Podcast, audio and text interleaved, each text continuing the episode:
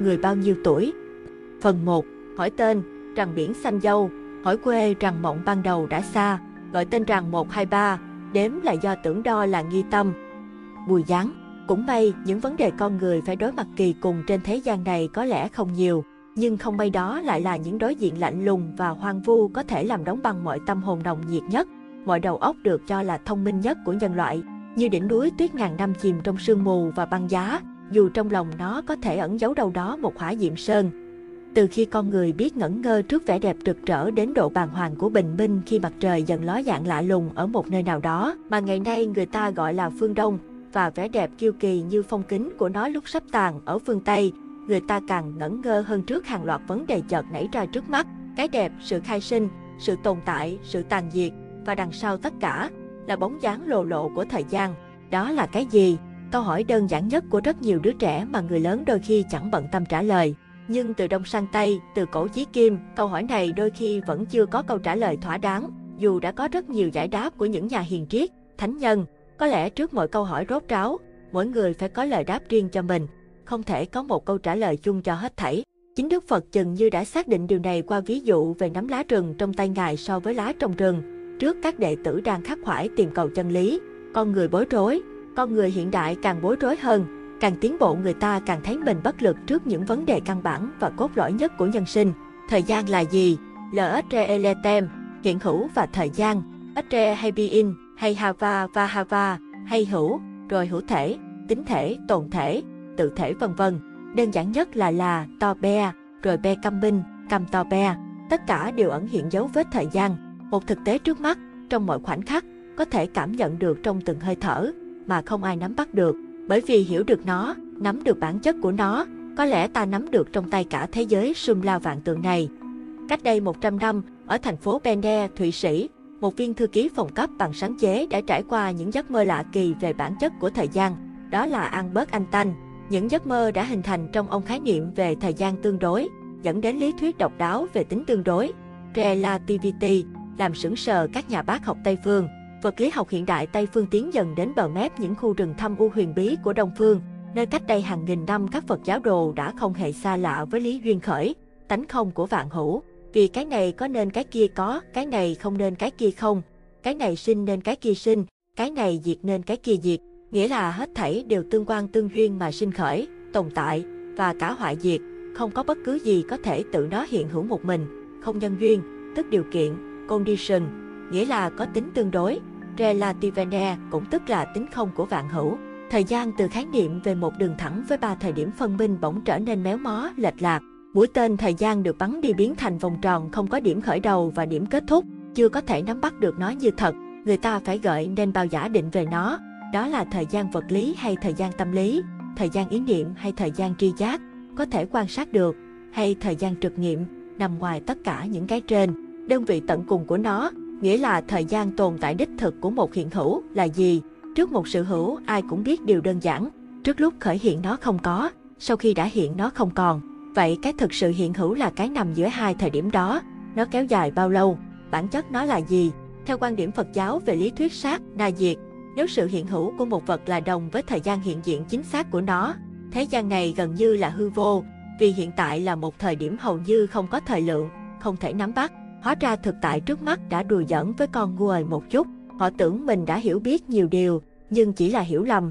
Bây giờ ít nhất họ biết rằng mình đã hiểu cũng nhiều như mọi người có thể hiểu với tất cả kinh nghiệm hữu hạn vốn là thân phận con người. Sau đây là một trong những giấc mơ của anh Tanh qua ngòi bút của nhà vật lý hiện đại Alan Liman, lần đầu tiên viết dưới dạng văn học.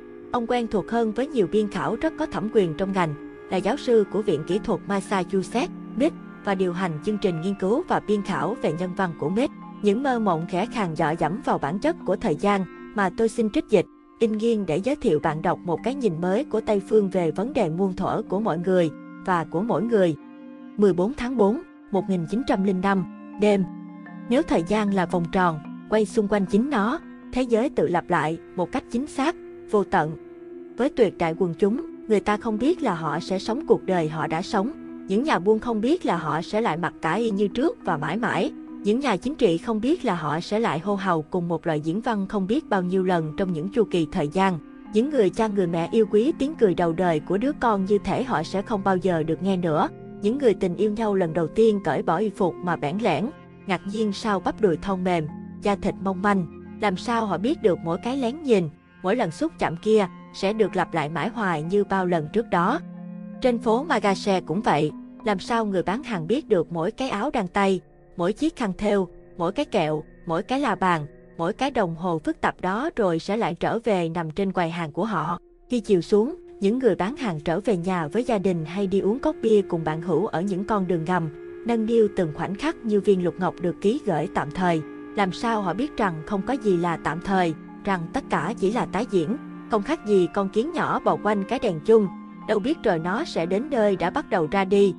Trong bệnh viện ở Benghazi, một thiếu phụ từ biệt chồng, ông nằm trên giường, mệt mỏi nhìn bà với cái nhìn xa vắng. Trong hai tháng qua, căn bệnh ung thư cuốn họng đã lan xuống gan, lá lách, rồi vào não ông. Hai đứa nhỏ con ông ngồi chung trên một chiếc ghế đặt ở góc phòng đang sợ hãi nhìn cha của chúng, với đôi gò má hóp sâu và làn da khô héo. Người vợ đến bên giường bệnh nhẹ nhàng hôn lên trán chồng, khẽ nói lời chào ông, rồi nhanh chóng ra về với lũ trẻ. Bà tin chắc đó là nụ hôn cuối cùng. Bà đâu biết rằng thời gian sẽ bắt đầu trở lại, rằng bà sẽ tái sinh, sẽ lại đến phòng tập thể dục thẩm mỹ, sẽ triển lãm tranh của bà ở một phòng tranh tại Zurich, sẽ gặp chồng trong một thư viện nhỏ ở Phi Bùa, sẽ chèo thuyền với ông trên hồ Thun La Ke vào một ngày đẹp trời tháng 7, sẽ lại sinh con và chồng sẽ làm việc 8 năm trong một viện bào chế và một chiều trở về nhà với một cái bướu trong cổ họng, sẽ lại nôn mửa và phát bệnh và kết thúc cuộc đời trong cái bệnh viện này, trong căn phòng này, trên chiếc giường này và vào giây phút này. Làm sao bà có thể biết được? Trong thế giới mà thời gian là vòng tròn, mọi cái bắt tay, mọi nụ hôn, mọi sự ra đi, mọi từ ngữ sẽ được lặp lại y như trước.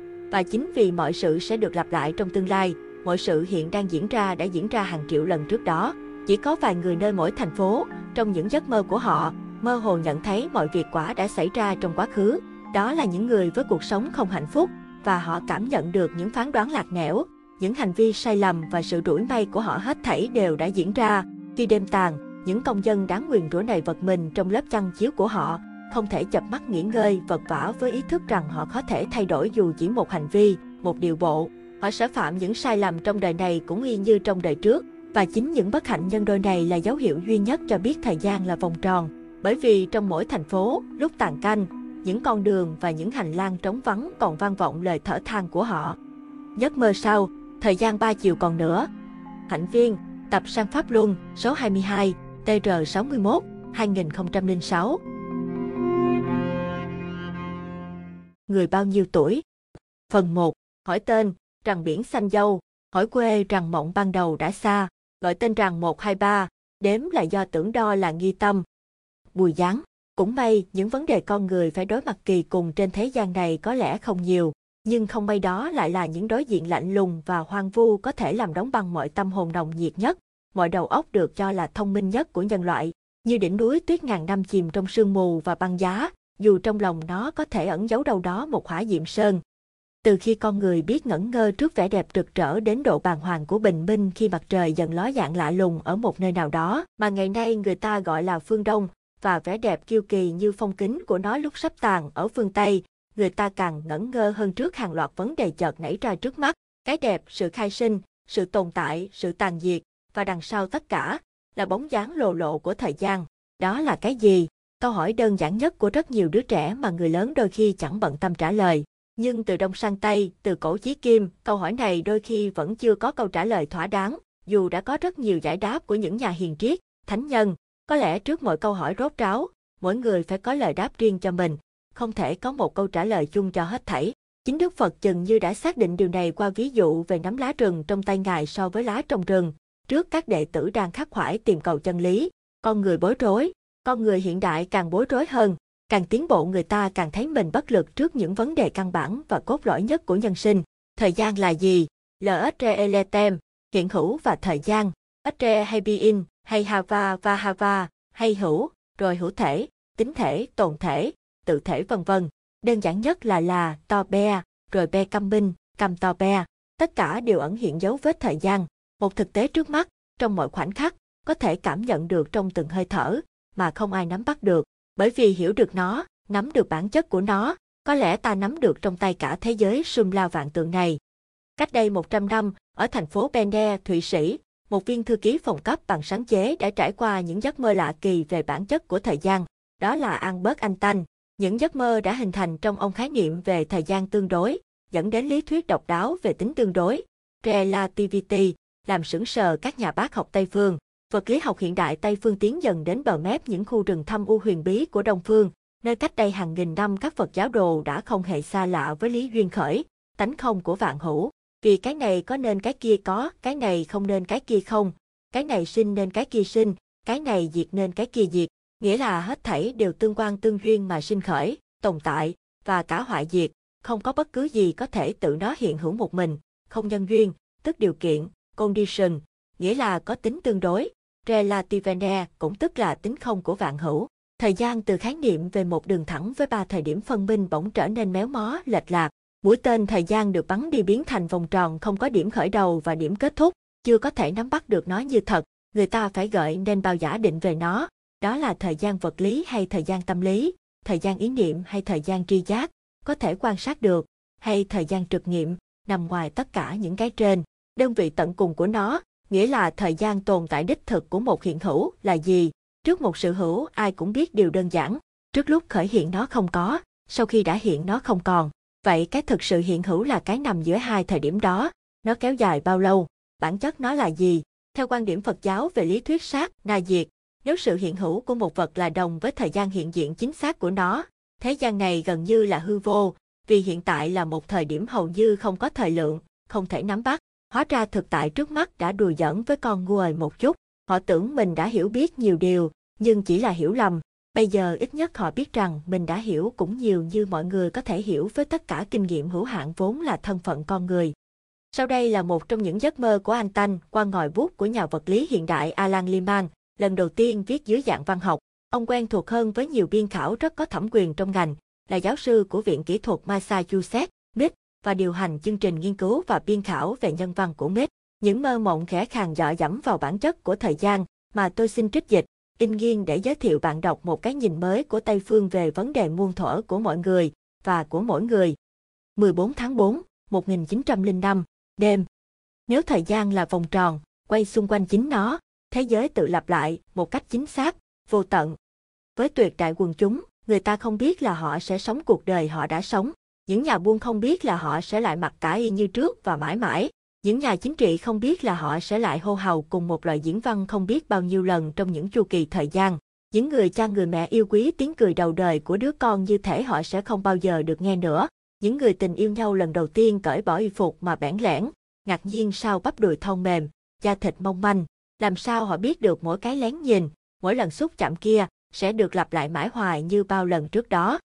Trên phố Magase cũng vậy, làm sao người bán hàng biết được mỗi cái áo đăng tay, mỗi chiếc khăn thêu, mỗi cái kẹo, mỗi cái la bàn, mỗi cái đồng hồ phức tạp đó rồi sẽ lại trở về nằm trên quầy hàng của họ. Khi chiều xuống, những người bán hàng trở về nhà với gia đình hay đi uống cốc bia cùng bạn hữu ở những con đường ngầm, nâng niu từng khoảnh khắc như viên lục ngọc được ký gửi tạm thời. Làm sao họ biết rằng không có gì là tạm thời, rằng tất cả chỉ là tái diễn không khác gì con kiến nhỏ bò quanh cái đèn chung, đâu biết rồi nó sẽ đến nơi đã bắt đầu ra đi. Trong bệnh viện ở Benghazi, một thiếu phụ từ biệt chồng, ông nằm trên giường, mệt mỏi nhìn bà với cái nhìn xa vắng. Trong hai tháng qua, căn bệnh ung thư cuốn họng đã lan xuống gan, lá lách, rồi vào não ông. Hai đứa nhỏ con ông ngồi chung trên một chiếc ghế đặt ở góc phòng đang sợ hãi nhìn cha của chúng, với đôi gò má hóp sâu và làn da khô héo. Người vợ đến bên giường bệnh nhẹ nhàng hôn lên trán chồng, khẽ nói lời chào ông, rồi nhanh chóng ra về với lũ trẻ. Bà tin chắc đó là nụ hôn cuối cùng. Bà đâu biết rằng thời gian sẽ bắt đầu trở lại, rằng bà sẽ tái sinh, sẽ lại đến phòng tập thể dục thẩm mỹ, sẽ triển lãm tranh của bà ở một phòng tranh tại Zurich, sẽ gặp chồng trong một thư viện nhỏ ở Phi Bùa, sẽ chèo thuyền với ông trên hồ Thung La Ke vào một ngày đẹp trời tháng 7, sẽ lại sinh con, và chồng sẽ làm việc 8 năm trong một viện bào chế và một chiều trở về nhà với một cái bướu trong cổ họng, sẽ lại nôn mửa và phát bệnh và kết thúc cuộc đời trong cái bệnh viện này, trong căn phòng này, trên chiếc giường này và vào giây phút này, làm sao bà có thể biết được? Trong thế giới mà thời gian là vòng tròn, mọi cái bắt tay, mọi nụ hôn, mọi sự ra đi, mọi từ ngữ sẽ được lặp lại y như trước, và chính vì mọi sự sẽ được lặp lại trong tương lai, mọi sự hiện đang diễn ra đã diễn ra hàng triệu lần trước đó. Chỉ có vài người nơi mỗi thành phố, trong những giấc mơ của họ, mơ hồ nhận thấy mọi việc quả đã xảy ra trong quá khứ. Đó là những người với cuộc sống không hạnh phúc, và họ cảm nhận được những phán đoán lạc nẻo, những hành vi sai lầm và sự rủi may của họ hết thảy đều đã diễn ra. Khi đêm tàn, những công dân đáng nguyền rủa này vật mình trong lớp chăn chiếu của họ, không thể chập mắt nghỉ ngơi vật vả với ý thức rằng họ có thể thay đổi dù chỉ một hành vi, một điều bộ. Họ sẽ phạm những sai lầm trong đời này cũng y như trong đời trước, và chính những bất hạnh nhân đôi này là dấu hiệu duy nhất cho biết thời gian là vòng tròn. Bởi vì trong mỗi thành phố, lúc tàn canh, những con đường và những hành lang trống vắng còn vang vọng lời thở than của họ. Giấc mơ sau, thời gian ba chiều còn nữa. Hạnh viên, tập sang Pháp Luân, số 22, TR61, 2006.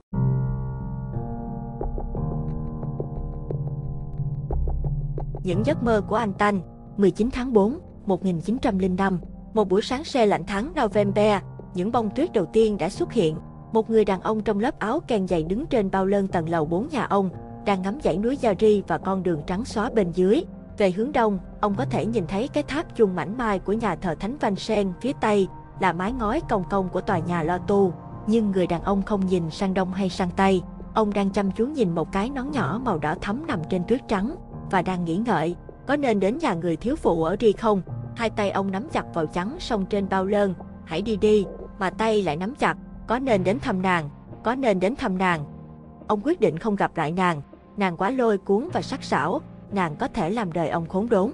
Có lẽ nàng sẽ không mảy may quan tâm đến ông, cho nên ông quyết định không gặp lại nàng nữa.